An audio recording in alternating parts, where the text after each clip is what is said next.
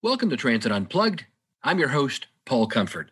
Today, I'm excited to bring you a great interview with William Harrell, who's president and CEO at Hampton Roads Transit in Virginia. And it's an amazing thing. Uh, William has been able to work with the Virginia legislature and during the midst of the pandemic was able to get a new source of dedicated funding from the state of Virginia. He talks all about that today, plus his move into electric vehicles and a lot more. I think you're going to love this and get some great information for your transit system on this episode of Transit Unplugged.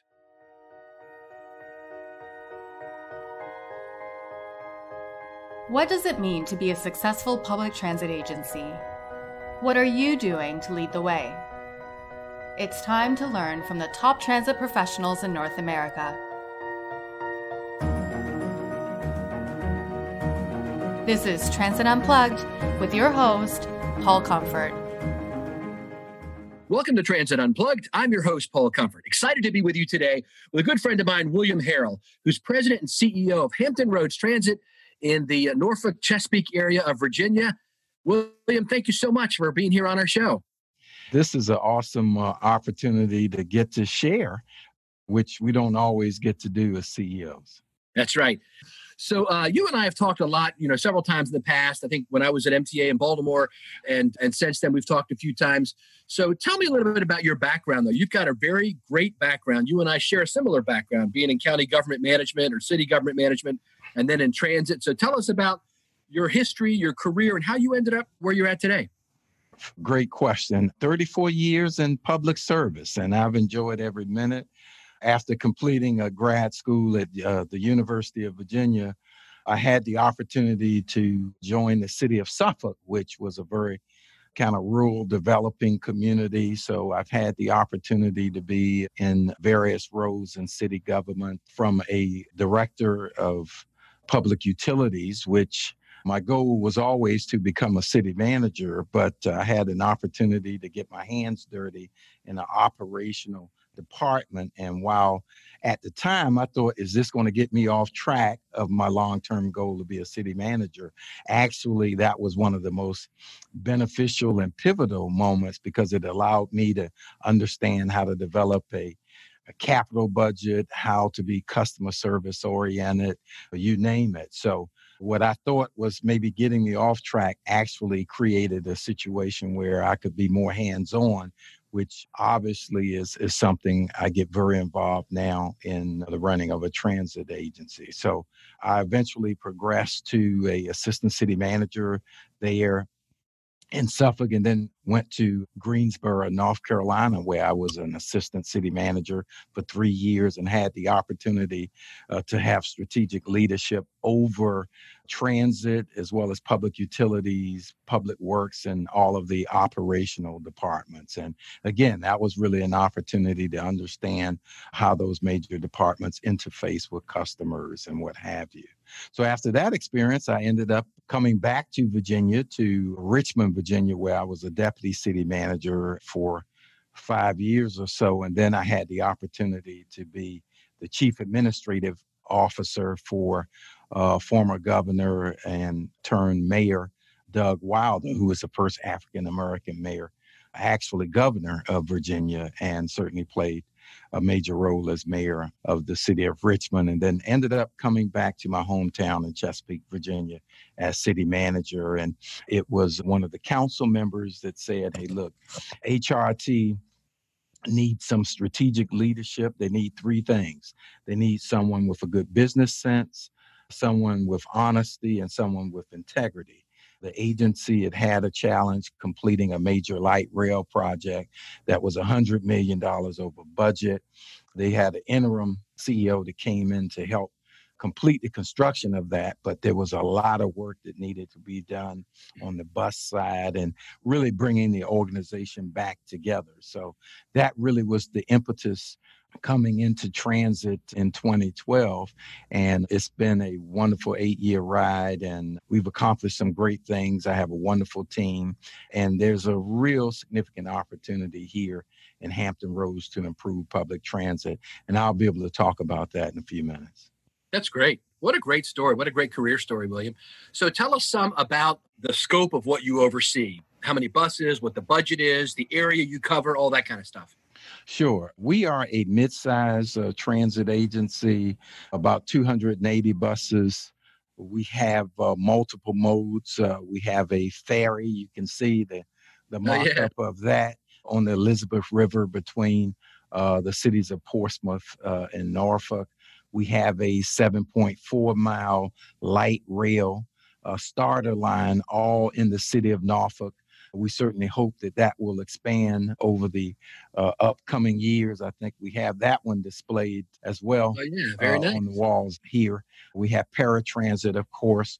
We have a $100 million operating budget with the four major uh, sources being federal, state, the fare box. And what has been a challenge for us is that 45% of our operating budget comes from our member cities. So right now we really have a hodgepodge of bus services that make it very difficult to traverse around the region. It can take you literally two and a half, three hours to get somewhere that you can drive in 20 minutes because of the fact that you have cities funding transit at different levels. We don't even have a consistent service day because of what the cities provide in terms of their budget limitations. So we're really pleased to talk about the fact that for the first time in the history of Hampton Roads Transit, the state legislature has designated some dedicated funds so that we can have a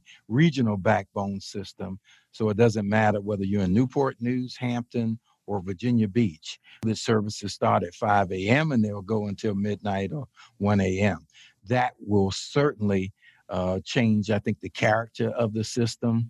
We basically, uh, on the bus side, uh, the predominant ridership is transit dependent and we need to do a better job serving them. But then by adding 15 minute service during peak hours, I think for the first time in the history of our agency, uh, we'll have the opportunity to bring in more choice riders who have the opportunity for various modes to get to where they need to get. That's awesome. Now, so tell us the cities you serve, and then I'd also be interested to hear since you're in Norfolk, there's a big naval base there. And so, how do you interact with that? Yes, basically, we serve the six largest cities in Hampton Roads. On the peninsula, we have Hampton and Newport News. On the south side, we have Virginia Beach, uh, Chesapeake and uh, Norfolk and Portsmouth. So we have very different cities. Norfolk and Portsmouth being uh, more urban centers, Norfolk really still being the employment hub of the region. But we have Virginia Beach and Chesapeake that are more suburban but growing consistently. Tourism is a big deal here. And you've made mention to our largest employers, Naval Station Norfolk, over 60 a thousand people go into the base every day. We have military facilities throughout Hampton Roads. And part of what we hope to do with a, a better core network of bus routes is to be able to provide consistent services to those major employers so that we can take cars off the roads and really provide the uh, various benefits that transit provides to the community and to the environment. And do you go right on to the base? Do your buses go right on to the Norfolk uh, Naval Base? Yes, they do, and they come in. Security comes and makes sure some some riders have to get off and wait for the bus if they don't have the appropriate credentials. We're also at the early stages of looking at how light rail can be extended through some various studies to see if uh, there's an opportunity to extend the Tide to serve Naval Station Norfolk as one of the major employers. Also, as we have a number of shipyards, Newport News ship, and and a lot of tourism from Williamsburg all the way to Virginia Beach. So there's those are the major pillars of our local economy. And certainly, I've been working with the Chamber of Commerce to see how we can really utilize transit to help expand economic provisions of the region because we've been to some extent overly dependent on the military. And I think our regional leaders, and I've been involved in numerous discussions with the chambers on both sides of the water, is how can we work with the private sector to begin to diversify and how we can better support our military here so that we can buoy our economic future as we look to recover from COVID 19. Yeah, that's good. So you all those cities. And how many employees do you have, William? I don't know if you mentioned that. It's like over a thousand, right? Yes. Yeah, we rated about 1,100 employees, with the bulk of those uh, being operators and mechanics. On the administrative side, we only have about 150 folks that uh, do the accounting work and planning and what have you. So we're a, a mid-sized uh, transit agency, but we really do have the opportunity, I think, to significantly improve transit services. Because of the limitations that we currently have, only 2% of our region of 1.3 million people utilize transit. Wow. And we have to do a better job. Now, over the course of a year, we're providing over 14 million trips. But the bottom line is that we can do a much better job providing better service, the majority of our routes are 30, 60 minutes a wait time. So if we can start to have 15 minute services uh, along your major corridors, I think we can really open things up and create a, a much more viable transit market to help serve and market this region. Let's talk about that then. I know you had a big announcement recently with Governor Northam and a lot of your officials there. Tell us about what that was all about. You've been working on this for quite a while to get a dedicated funding source, et cetera. So, and clean vehicles and all that. I mean, you've got a lot happening right now at Hampton Roads Transit. Yes, we really do. And I'm going to see how good I am from a technology standpoint. Hopefully, you can see this. Uh, yes, it's sharing. It's good. Okay. This is uh, Governor Ralph Northam. He's a physician, and uh, he has been a major transit uh, supporter. We're very proud to, to have his support. He signed legislation, and we had a ceremonial signing with key legislators uh, that were our champions here Senator Louise Lucas, Delegate Askew from Virginia Beach, and we had five of the six mayors that represent the service area in Hampton Roads that were there, which I think speaks to, for the first time, the development of a strategic plan and a regional vision for improving public transit. So we really do, I think, have a wonderful opportunity to change the face of public uh, transit in Hampton Roads. The other thing that you mentioned, and Paul, thank you for bringing this up, we have six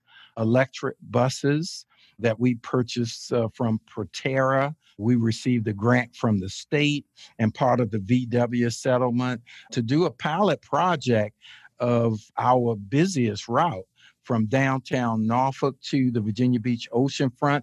That's our Route 20 that uh, runs along Virginia Beach Boulevard. We want to demo and pilot these new vehicles to see how they work in real uh, world conditions. And our hope is that we will eventually be in a position to transition to more electric vehicles so that we can certainly uh, lessen the carbon footprint of transit in Hampton Roads. That's awesome. Are there any other pictures you want to share with us? It looks like you got several cool ones there in your top bar. Yeah, absolutely. Let's see if there's anything else. This is uh we're doing all sorts of new things today. I think this is the first time that uh, I've shared screens in a Zoom meeting. So we're, we're, just I'm telling you, we're doing we're breaking all kinds of breaking things. Yes, I will say this is a, a very good picture with Ralph Northam here, our governor, and we got a chance to share just my tenure here as the president and CEO of Hampton Roads Transit. And it uh, really gave us a chance to, to enjoy the moment because we haven't had that opportunity here in Hampton Roads to have a real concise vision that has the buy-in of member cities. And the final picture I'll share is Senator Louise Lucas who was a major legislative champion. She patroned the bill on the Senate side. Delegate Askew from Virginia Beach did that on the House side. And uh, uh, that's something we hadn't had the key legislative yeah. champions. And you have to have those to have uh, any level of success in this business. So that was a real blessing to have them step forward. And I think it's going to make a difference for people. Yeah, so uh, tell us, the, yes. What's the impact of this new funding source? How, what are you going to do with all that and, and how's it going to impact the passengers? That's a big problem across the country is agencies that don't have dedicated funding sources, that their budget comes from an annual city budget appropriation, and you're never really sure how much you're going to get because you're working to kind of compete for dollars against all the other sources that need to get money from that budget. So, so excited for you that you could get maybe dedicated state funding. Yes. First of all, we really had a major community involvement campaign where we had small group workshops what we've learned, and I know with your tenure, you were very, very active being a part of the community. We started having pop up events. So instead of trying to bring people to you, let's go to where people are. And that was really, really helpful. Over 1,200 folks were involved in that. And we did a regional survey. We had the public meetings throughout the region. And we had a regional advisory committee, which had business and civic leaders. And we made sure when we did that is that we had leadership from both the peninsula and the south side. I don't mind telling you that over the years, sometimes there's competition.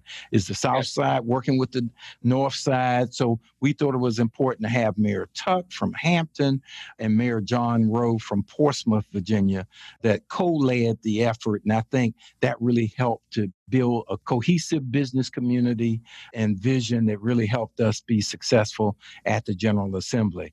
We developed a 10 year planning horizon for our strategic plan. The state gave us some money in order to pull the document uh, together. For the first time, we got our commission to support something that wasn't a part of our existing service level we need regional standards. People need to be able to depend on public transit to get to work in the various appointments. So basically, standards were created that whether you're in Hampton or Portsmouth, what to expect in terms of service levels. So, what we intend to do is to initiate a regional backbone uh, set of routes that have 15 minute service during peak times. And that's something that is unprecedented in this uh, region. These are the major 13 routes from the urban areas of Granby Street all the way to Jefferson Avenue on the peninsula. I think the key piece is the chart next to the routes, which points out the fact that based on our current footprint, we serve roughly 100, a population area of 181,000. With 13 routes in place, and we're going to phase them in over many years. But uh, once those 13 routes are in place, we will serve a population of 487,000. That's a, a 169% increase. On the job side, right now, our market share is about 137,500 jobs. We'll have a 127% increase in that to roughly 312, 500,000 uh, jobs. So this is a revolutionary change in how we do business. And I'm just thankful to be part of uh, the leadership team, uh, a very supportive board that is working with me hand in hand to make this happen for our region. And, and do you have an estimate of how much money that that will bring into your coffers uh, with this new state uh, funding? Yes, right now the state appropriated twenty um, million dollars annually from recordation taxes, so we can count on that. Uh, there's also some a a uh, six percent grantors tax, which you know depending on housing sales, right. Uh, that will be cyclical, if you will. And then uh, finally, there is a transit occupancy tax, which is a hotel and motel tax that won't go into place until May of 2021 because of the slowdown of hotel rooms as a result of COVID 19. The estimates are that when everything is fully loaded, it will be an annual uh, amount of uh, approximately 31 million but initially coming out of the gates it's going to be about 20 million and we're hoping that will grow over time so when you look at a hundred million dollar operating budget this is substantial and these yes. are the kind of resources that uh, are truly needed for us to be a transformational agency so excited for that region as as I mentioned to you earlier. That's where I was born and was reared as a young child. Was in the Chesapeake, Virginia, Norfolk area. So I'm so happy you're getting this dedicated funding to serve the people there what is your game plan to implement that? All right, now that you've kind of done all these hearings and got all the public uh, feedback, do you have the routes already laid out? Are you ready to pull the trigger? And when will that happen? Great question. I would say that I laugh with my senior team as we look at this thing. We say we were the proverbial dog chasing the car. Now we've caught the car. Now what do you do? So, right. so we spent so much time obviously getting ready and and doing the detailed reporting. I have my chief of planning and development, Ray Amoruso, and Sybil Pappas, who's my chief of engineering and facilities, co-leading a team which is really putting the meat on the bones. We plan on uh, beginning on the peninsula. We thought that that would be a strategic move to support the peninsula which doesn't have any 15 minute service today. So okay. uh, the fact that we're looking at major routes along the peninsula, we think speaks very well of this is a regional effort and we want to begin on the peninsula side. We are working with another regional agency as the Hampton Roads Accountability Commission that does roads, bridges, and tunnels construction. Uh, VDOT does the work. They actually are the funding mechanism. The state chose to funnel funnel the funding through them. So we are working on a memorandum of understanding with them in order to provide the details of how money will flow from HR TAC to Hampton Roads Transit. So we have a ton of work ongoing. We anticipate that the actual purchase of additional buses. We want to get our first application in by the end of the year because, as you well know, it takes 18 months to get new buses. We need new equipment, we need new shelters, we need new technology. So we're really looking at 2022, early 2023 for the beginning of getting those routes in on the peninsula. We've got a lot of pre work to do. So, what we've done is we're going to have a comprehensive communications plan because we want to make sure the community knows that we're not just sitting on money. We have to do the appropriate planning and uh, instrumentation to get the actual system in place. So, we are working profusely around the clock to, to be in a position to start ordering and showing the community that we are a good investment and that public transit will help Hampton Roads begin to recovery to recover from the challenges uh, of the pandemic. Congratulations to you, William. That in in a in a time when the nation is under a pandemic, you were able to get new funding for public transportation. I mean, what leadership! I, I hope your board gave you a good pat on the back for that. I mean, that is amazing. It, it truly is, and uh, I'm a man of faith. I do a lot of uh, praying and this kind of role keeps you pretty humble. so just really thankful that we were able to pull together the coalitions. Uh, it's nothing but a miraculous situation all the way around. And I have a lot of folks to thank from our board to the legislators to a staff that is absolutely cohesive. We are family. We fuss we have differences of opinion, but we always come together for the good of our customers. So uh, we're thankful for that. That's wonderful. Well, we're going to um, stay in touch. And once you get all these new routes going, we'd love to have you back on in a year or two once you get things rolling and tell us how the planning process went, how the implementation process. It's really a national model, what you've got going on there, where you're serving such a broad area and you've been able to get an additional funding source to allow you to expand to go to what we call high frequency service, which is headway management, which is so different than the time point management. But it really is, in my opinion, one of the three tools that transit agencies that are successful are doing, and that is you know they're rebooting their bus network to take people where they want to go today to get them to where the jobs are today which is what exactly you've done then they're adding in frequency and then they're reducing friction which is anything will slow the bus down so that's transit signal priority bus only lanes off-board fairing anything you can do to do that those are the three silver bullets that are really making improvements in transit across the world and you're right in the middle of it and now you've actually got extra state funding to make it happen. Congratulations, William. Thank you so much. And uh, I look forward to talking to you. And hopefully, we'll be, be in a position to roll out exactly what is happening. And we are focused on those three silver bullets because that's absolutely critical in this new environment. Thank you. And thank you so much for being our guest today on Transit Unplugged. We look forward to watching your progress over the years. Congratulations on your great success. You've been listening to Transit Unplugged, powered by Trapeze Group. To stay up to date, subscribe on iTunes or Google Play, or join the conversation at transitunplugged.com. Thanks for listening.